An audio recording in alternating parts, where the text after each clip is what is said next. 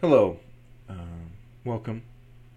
I just wanted to mention something I uh, saw on Twitter, and I he- I've been hearing all this blame for this most recent school shooting.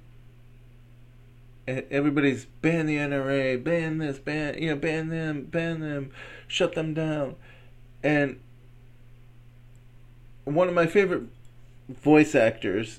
Um,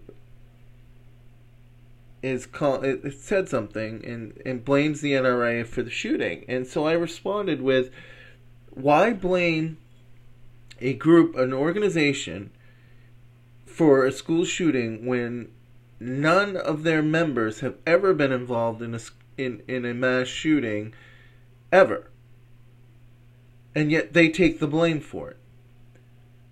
You don't blame the AARP when an elderly person runs into a, you know a car runs their car in, in and does major damage.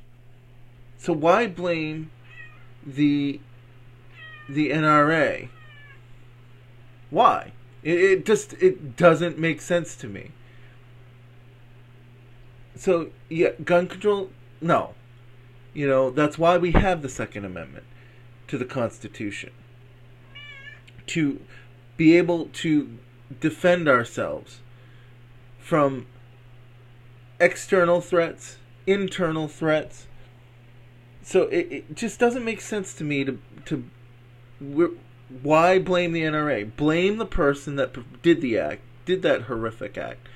Don't blame a group or an organization that defends the Second Amendment. That's what they do. Just like the AARP speaks on behalf of elderly people. You, you don't hold them responsible anytime an elderly person does major damage.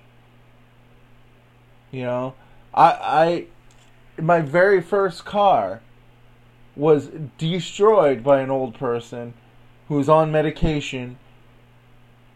You know, she injured somebody, yet we didn't blame the ARP for that. So, you know, they shouldn't. Don't blame an organization. Blame the person that did the act.